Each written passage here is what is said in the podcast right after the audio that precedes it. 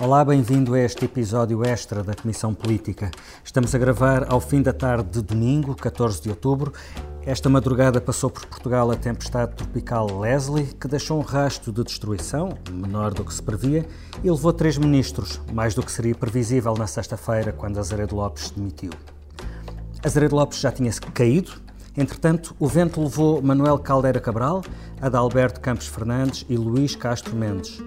Entram João Gomes Cravinho para a Defesa, Marta Temido para a Saúde, Graça Fonseca para a Cultura e Pedro Cisa Vieira acumula o cargo de Ministro Adjunto com a pasta da Economia.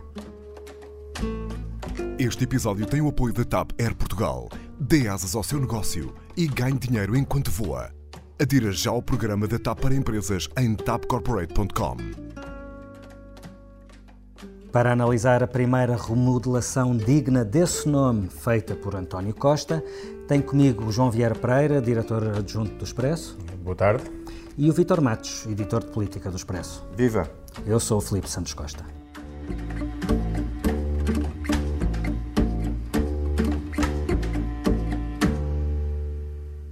Vitor, hum, temos duas hipóteses. Ou damos uma de analistas políticos e depois de feita a remodelação dizemos que estávamos todos à espera, ou então admitimos que não estávamos mesmo à espera que depois da demissão de Azeredo Lopes viesse uma remodelação a sério na, na véspera do dia de entrega do orçamento.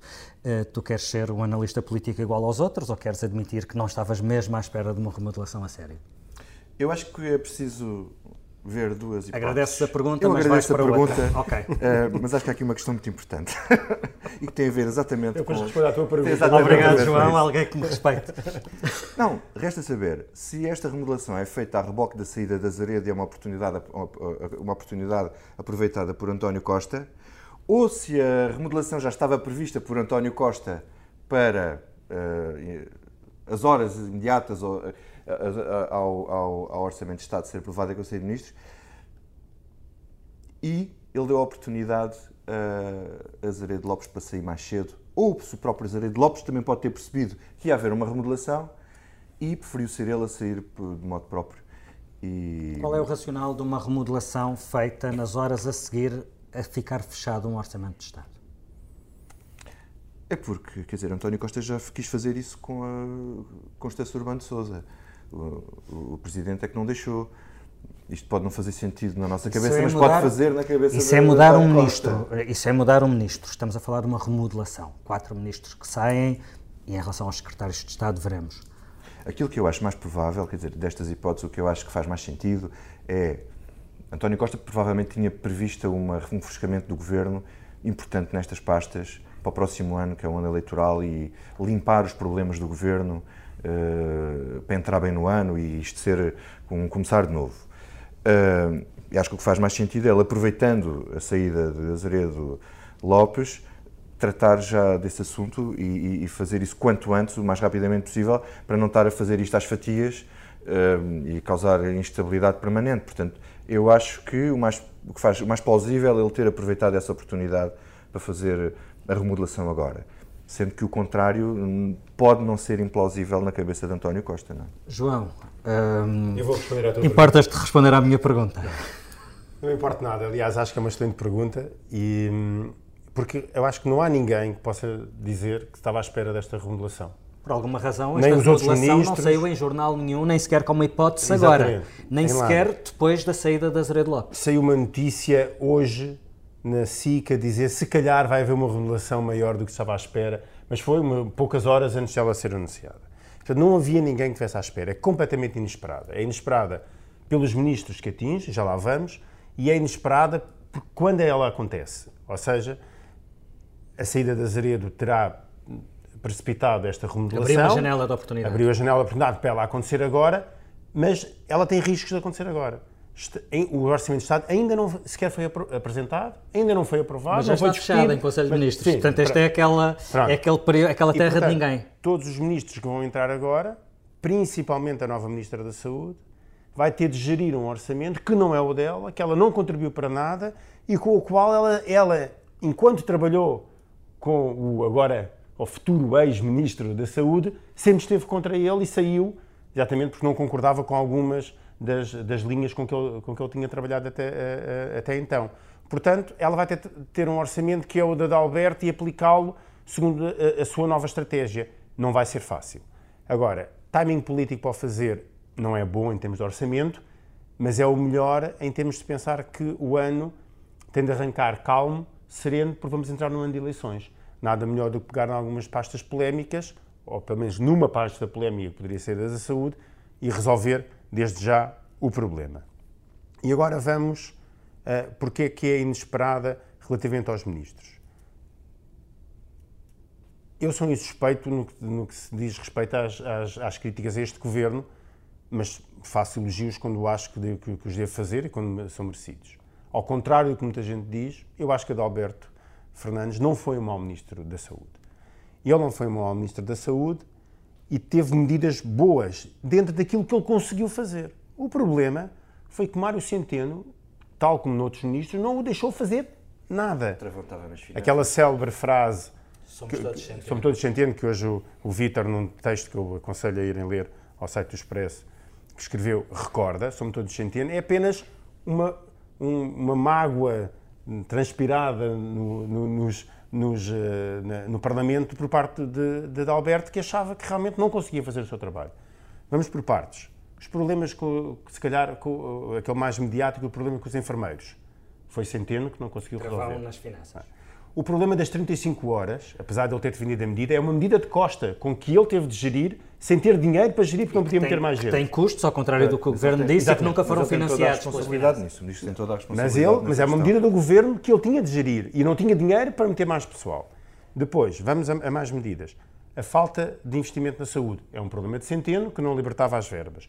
A falta, ou os, os pagamentos em atraso às farmacêuticas e à indústria da saúde é, o, é, é, quem não dá autorização para pagar é, é, as finanças, não é o Ministro da Saúde. Uh, mesmo, mesmo naquele complexo, naquele caricato episódio da transferência, não transferência, talvez ida nunca terá ido, ou nunca teria, terá sido para ir do Infarmed para o Porto, o ministro apanha com a bomboca, porque o problema, é, é porque o problema não é criado por ele, não é criado... ele que inventou o problema. Não foi ele que inventou o problema, quem inventou o problema foi António Costa.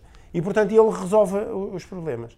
Eh, ou seja, ele foi gerindo os problemas que lhe criavam, ficando o próprio ministro com, com, com má imagem. É por isso que eu acho que é, um, era essa era a remodelação que não faz sentido, ou, ou que menos faria, mais nos apanhou desprevenidos, contudo, tal como já corre aí, resta saber se é verdade, esperemos conseguir averiguar isso nas próximas horas, aos próximos dias, Adalberto terá ele próprio, cerca de há dois meses, uh, pedido para sair Uh, resta saber se é verdade ou não. Nós, nessa altura, sabemos que às vezes isto nunca é assim. Mas eu vou passar a palavra ao Vítor, depois não, falamos sobre os outros Deixa-me só fazer um fact-checking daquilo que o, que, o, que, o, que o João dizia e deixa-me colocar-te a questão nestes termos. Dos quatro ministros que acabaram de sair, qual é que tu não apostarias que saía? O Ministro da Cultura, porque não me lembraria dele. Nem o Vitor nem ninguém. Esse entra numa categoria à parte, certo? Daqueles que tu te lembras que existem, qual é que tu não apostarias que saía? Não, os outros Talvez acho... aquele que o, ministro, não, que o Primeiro-Ministro que... disse claramente tirem o cavalinho da chuva, esse não vai sair. Ele disse tirem o cavalinho da chuva em relação a esse e nos últimos esse dias... Esse que é o Ministro da Saúde. Esse que é o Ministro da Saúde, disse numa entrevista ao Expresso há dois meses afinal o cavalinho apanhou chuva, deve ter sido do, do furacão É, quem anda o Wesley molha-se. Wesley molha-se. Portanto, hum, quer dizer, esse, o, o problema... Mas tu tinhas coisas para dizer, não te condiciones pela minha pergunta. Não, não, não. O, o, o, que o João estava a dizer faz todo sentido, mas há aqui uma questão supletiva, que é a gestão política dos ministros. O, o, o ministro Adalberto fazia, era um péssimo gestor político. A gestão política que ele fazia dos casos que iam aparecendo era inábil, como chegou a ser classificada pelo próprio Primeiro-Ministro. O Azaredo Lopes fazia exatamente a mesma coisa. O Ministro da Economia simplesmente não existia, portanto não fazia nem deixava de fazer gestão do que quer que fosse, até nem sequer... E aliás, boa parte das suas competências foram esvaziadas há um ano, quando o seu sucessor entrou para o, entrou governo. Para o governo. Aliás, aliás, falámos disso na Comissão Política, Pedro Cisa Vieira entrou no governo e esvaziou boa parte do, do, do, poder de Manuel Caldeira Cabral, já que já era pouco. Nós chegámos a escrever eh, aqui há uns meses uma notícia uh, a explicar porque é que Cisa Vera estava a ascender e Adalberto, neste caso não, a Caldeira Cabral, Caldeira Cabral. Estava, estava a ficar ainda mais tímido como ainda mais tímido e introvertido, como também António Costa chegou a, a classificá-lo, e já se pronunciava também esta mudança. O, nos que não mudam, é que acho que também há, há, há, há análise a fazer. O Ministro da, da Educação não muda. É um ministro tentado sob fogo durante este tempo todo e muito fragilizado. Que eu acho que gera é? pior a agenda mediática e a sua imagem que, que, que, que geria de Alberto Fernandes, mas pronto. Portanto, quer dizer, ele fica, ainda estão em curso de negociações com os professores, se é que aquilo se chamam negociações, mas tirar o ministro nesta altura também era se calhar o governo parecer que estava a capitular de alguma forma hum, na relação com a classe dos professores. Uh, mas de resto, uh, olha. há mais algum peso morto no governo que, entre os que não mudam, na vossa opinião? Assim, de repente, Falaste do Ministro da Educação, João. Lembras-te de mais algum que era óbvio que devia não, sair? Quer dizer, e, eu, eu, acho, eu, eu, de to, eu, de todos estes que saíram, o único óbvio para sair era, era o Cal, Manuel Caldeira Cabral, que era aquele ministro que desde o início a gente dizia porque parecia um peixe fora d'água, ele não, não tinha, parecia que nunca conseguiu jeito Não tinha jeito, não tinha. Ele até algumas declarações, lembro-se daquela declaração célebre dele dizer assim, quando foi a questão da, da gasolina, das pessoas porem pôr a Espanha, ele dizia: Eu jamais era, era antipatriótico ir a Espanha pôr, pôr gasolina. Quer dizer, e o país uh, admitiu o erro e deixou de fazer Exatamente. isso. Oh, João, mas, mas, portanto, só Caldeira Cabral é que eu, é que eu diria, eu não, eu, eu não esperava, vamos só recuar um bocadinho, eu não esperava que António Costa fizesse, fizesse isto. Posto Era... isto, o governo que amanhã toma posse com estas alterações é um governo melhor preparado para o último ano da legislatura? Livrou-se de alguns pesos de algum peso morto, eh, de alguma carga? Eu, eu, eu, penso que não. Eu acho que não. Eu acho que está igual, igualmente preparado. Não, não vejo grande diferença. Acho que está melhor. Uh, porque o que é que António Costa consegue com, com esta mudança? Consegue criar uma série de problemas. Ainda não falámos de Cisa Vieira, já lá vamos. Já lá vamos. Sim, já sim, vamos. sim, isso é uma questão só por si. Um, na, na economia, uh, coloca um ministro com influência e poder, quer na, na economia junto dos empresários, quer uh, dentro do próprio governo, porque ele continua a ser ministro adjunto okay. e o poder dele emana diretamente na do primeiro-ministro. O que estás a dizer é que na economia passa a ter um ministro. Passa a haver um ministro e passa a haver poder. Na defesa, uh, ele coloca um homem que é respeitado. Uh, isso na defesa é? é? bastante importante. Ele foi durante, ele foi secretário de Estado da, da Cooperação e dos Negócios Estrangeiros durante uh, o consulado de todos José Sócrates. Assim de repente não me lembro de nenhuma polémica em que tenha estado envolvido. Uh, mas, tem uma carreira sólida. Quantas pessoas é que o conhecem? É respeitado porque tem o nome João, porque não, tem o nome não, Cravinho, não, é isso? militares. ele, ele, ele lida com assuntos militares enquanto esteve na, na Secretaria de Estado, porque eh, ele, como secretário de Estado da Cooperação, tem que lidar com as cooperações técnico-militares com os PALOPs, portanto tem que lidar com militares. Depois tem o duplo chapéu da NATO. Ele também tem que lidar com militares um e com assuntos da NATO. claro nesses anos em relação também, à Guiné, bem me lembro, também, ainda com Nino Vieira. E também, e também uh, em relação à uh, e também com as Forças Nacionais Destacadas, também passam pela, pelo Ministério da Defesa. Uh, mas ele pode ter, como é natural, quer dizer, em, em, em, política ninguém tem, quer dizer, tem sempre uma polémica ou outra durante o tempo em que está no governo. Mas parece-me que para Ministro da Defesa ele entra, e foi também investigador do Instituto de Defesa Nacional, para quem entra como Ministro da Defesa, enfim, tem vantagens uh, em relação ao que foi Azaredo Lopes, que não percebia nada do assunto quando lá chegou. João.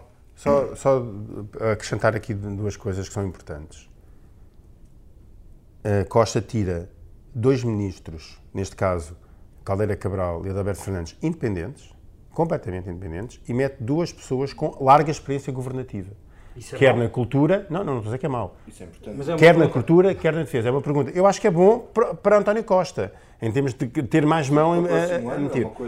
em ter, para ele, enquanto gestão do próprio governo, é melhor. Enquanto aquilo a imagem passa para fora, se calhar não é assim tão boa, porque os independentes sempre dão uma aura de, mais, de maior independência e de maior credibilidade ao governo, propriamente aqueles que, que vêm de, de, de, dentro do aparelho. Mas não é militante. Não, não mas o Silveira já estava no governo. Eu, mas ele tira Caldeira Cabral, ele Alberto Fernandes e põe duas pessoas. É um governo mais concretas. aparelhístico. Muito mais, muito mais do, do, do que era antes. Mas eu queria. A, a nova Ministra da, da, da, da, Cultura, porque é uma executiva. Ele substitui um poeta por uma executiva. Isso diz tudo. Quer dizer, quando ele vai dar mais Sim, dinheiro à cultura. mais uma vez como ele anuncia, na cultura não era cultura. alguém que nunca devia ter sido ministro por alguém que pode ser um ministro, é isso? Exatamente. Uh, então vamos olhar. Apesar de substituir uma pessoa da cultura por uma pessoa que não é da cultura, mas pronto. Uh, então vamos ver, uh, já falámos de João Gomes Cravinho. Marta, Marta, Temido, Marta Temido teve várias posições públicas de crítica ao governo e, sobretudo, da falta de financiamento do sistema. do meu ponto de vista, não tanto de crítica a opções eh, de, de Adalberto Campos Fernandes, mas do garrote financeiro que existia em relação à saúde. Ela conhece bem a realidade dramática dos hospitais, aliás, no seu currículo ela, ela tem o facto de ter sido presidente da Associação dos Administradores Hospitalares e também presidiu a, a Administração Central do Sistema de Saúde. Eh, por exemplo, ela acredita que uma maior eficácia dos hospitais passa pelo reforço dos cuidados primários, curiosamente, como a de Alberto Campos Fernandes ela pensa muita coisa parecida com aquilo que pensa a Adalberto. A questão é se conseguirá fazer diferente. A minha pergunta, João, é se uh, António Costa se livrou de alguém com uh, passivo político, se, se livrou do desgaste de Adalberto, insistindo em alguém que pensa parecido e que talvez, veremos, possa, uma, possa conseguir uma relação de forças diferente com o Ministério das Finanças. Bem, neste ponto não é indiferente se Adalberto pediu efetivamente para sair ou não. Uhum porque se realmente for verdade, e atenção, eu ponho aqui este parênteses, se for verdade que a saída do Ministro da Saúde se dá por iniciativa dele e não por aquelas coisas de, ora, demite lá, que é para não te ter de demitir, mas se foi exatamente, Costa está a ser coerente a colocar alguém muito parecido à frente da, da saúde e que vai seguir mais ou menos os mesmos passos. Mas meta alguém também que saiu do, da própria Administração Central de, de, Lisboa, de, do sistema, de, a Administração Central, do Sistema de Saúde, de, Lisboa, se não me engano, um, uh, um, se, que sai uh, em, em confronto com o próprio Ministro por não concordar com algumas das partes financeiras com que era gerido o Ministério da Saúde. Portanto, neste aspecto, neste aspecto há aqui, há aqui uma dupla. Por um lado, ela pensa da mesma, da mesma forma, mas por outro, ela, ela... pode ter a sua relação com as finanças pode... poderá não ser tão pacífica como aquela mas, que foi João, a de Alberto, sendo que a de Alberto... João, ela não vai ter que fazer... Não, ela, ela, não vai ter, ela não vai ter outro, outro orçamento, porque o próximo orçamento já vai ser em cima das, das, das legislativas, e ela, se for um novo Adalberto, é um novo Adalberto com mais de 300 milhões no bolso. Porque o que tem sido noticiado é que a saúde vai ter mais de 300 milhões de euros, não sabemos onde é que eles vão ser uh, gastos. 300 milhões de euros para a saúde é peanuts. Só, só as dívidas, só as dívidas à, à, à, indústria farmacêutica são três vezes isso. 300 milhões não é para nada. O, o, governo pode dizer, agora temos mais 300 milhões para a saúde. Não é nada 300 milhões para a saúde.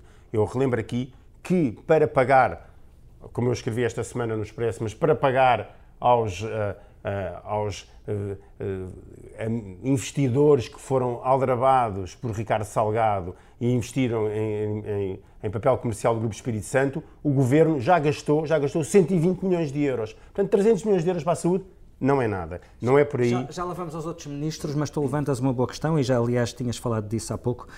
O que é que se pode dizer de três pessoas que aceitam ser ministros poucas horas depois de ser fechado o único orçamento de Estado com que vão trabalhar e não terem riscado uma vírgula em relação a esse orçamento de Estado? Que queriam muitos ministros. Serão soldados disciplinados, isso, não se podem queixar? Só dois casos, aplica só a dois casos. Aos, aos novos, ao João Gomes escreveu, aos dois que não estavam lá. Tanto quanto sei, Graça Fonseca não estava na reunião do Conselho de Ministros. Sim, mas ela com certeza que, sendo amiga de António Costa e fez o percurso todo da vida dela nos gabinetes de António Costa, não teria nada a obstar a um orçamento validado eh, pelo Sr. Primeiro-Ministro, não é? Mas o, eu acho que o ministro, tanto o Ministro da Defesa e, e a Ministra da Saúde é, é, é, aí que se coloca a questão. Mas, eu, João, acho que tens razão. A, a diferença é que ela uh, entra no Ministério sem haver um futuro. Portanto, ela não vai ter que fazer uma barganha com com o Mário Centeno, até porque o Mário Centeno se calhar só vai durar até maio, porque a seguir chega a questão de ir ou não para a Comissão Europeia e isso tudo, portanto, vai, vai... E depois é bar aberto. E, e depois é bar aberto até, até é às eleições. E é verdade...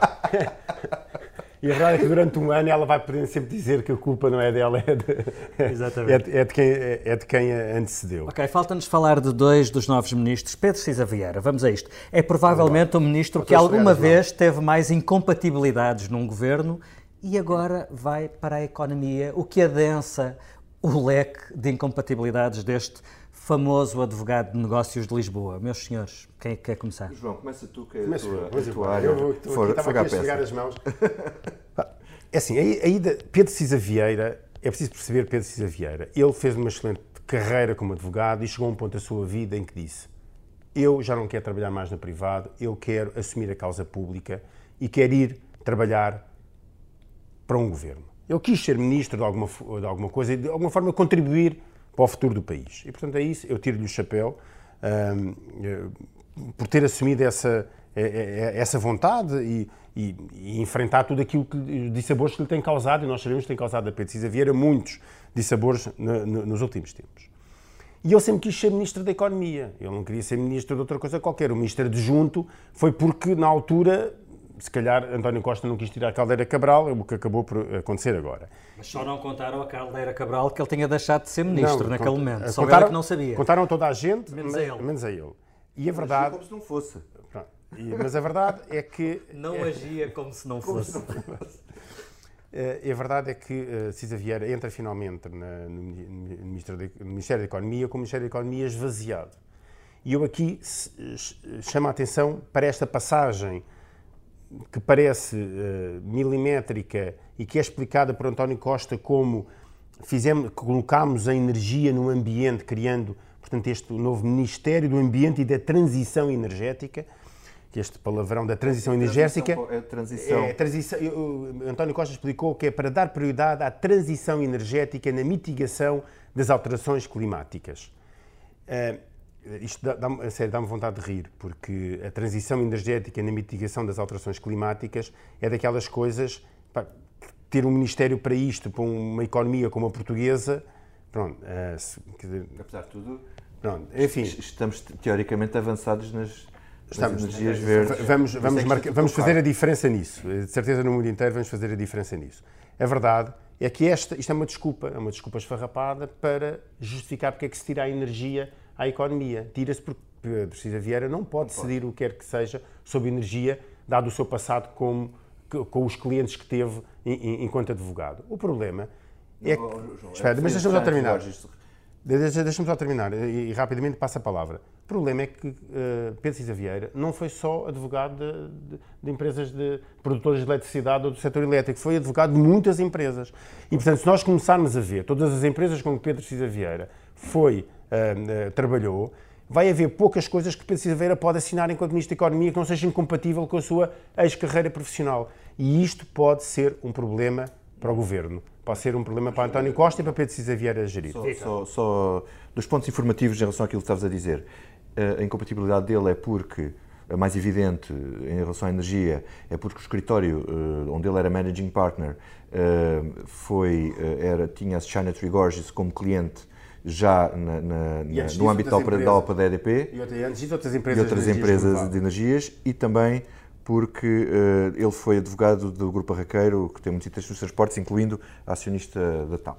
Ponto. Ele, é este ministro é um ministro da Economia que não sabes quanto tempo será ministro da Economia, a não ser que António Costa saiba o que é que o Ministério Público disse ao Tribunal Constitucional por causa da questão das incompatibilidades. Vale a pena lembrar isso. Ah, havia uma dúvida sobre se Cisa Vieira poderia continuar no governo, porque exerceu o cargo de ministro adjunto durante algum tempo em situação de incompatibilidade. E continuamos à espera que o Tribunal Constitucional diga se Cisa Vieira tinha ou não de sair do governo por causa dessa, dessa irregularidade. É, é- é isso que te estás a referir. Uh, portanto, nós não sabemos se temos um futuro ex-ministro da, da Economia que, enfim, uh, o que sabe, pelo que sabemos, uh, uh, não será agendado antes de, antes de, de janeiro, não será agendado uh, para o plenário de, de do Tribunal Constitucional.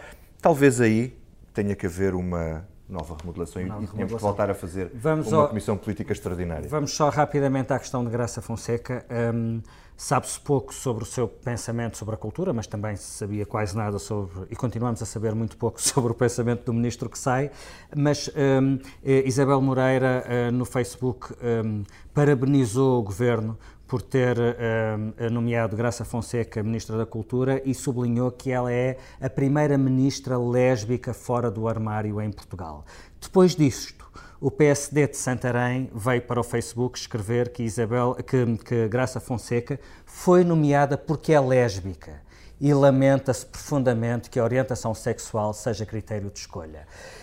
Bom, eu só tenho uma coisa a dizer. Acho, acho que é uma tonteria o post da Isabel Moreira e acho que em Santarém há demasiados toureiros e focados.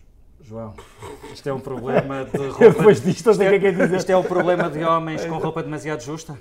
Não, não, eu, eu acho que é um problema toda, toda a gente. Quer dizer, eu acho que enquanto nós uh, acharmos, para quem uh, é a favor ou contra, e agora este, uh, a nomeação desta Ministra da Cultura, reduzir a discussão sobre a nomeação dela a uma, a uma questão sobre a sua sexualidade, é, é um disparate completo. Dois, é um disparate por parte de Isabel. É, é, um disparate, é um disparate é. por, por, ambos, por, por ambos os lados.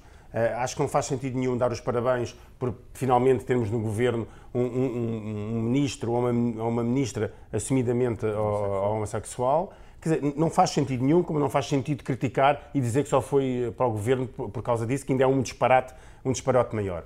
E é, não podemos reduzir, nós estamos a falar de pessoas profissionais, que têm um percurso profissional e que vão ocupar um cargo com todo o mérito independentemente da sua uh, sexualidade. E isto parece uh, trazer para a discussão estes pontos não faz qualquer tipo de sentido. Sobre agora essa parte, a única coisa que eu tenho a dizer é que depois de se ter tido um Ministro da Cultura, que ninguém sabia quem era, é verdade, mas que era um homem da cultura, temos uma Ministra da Cultura que não, não sabemos se percebe ou não de cultura, percebe de gerir uh, e, de estar num governo, mas não é uma pessoa da cultura.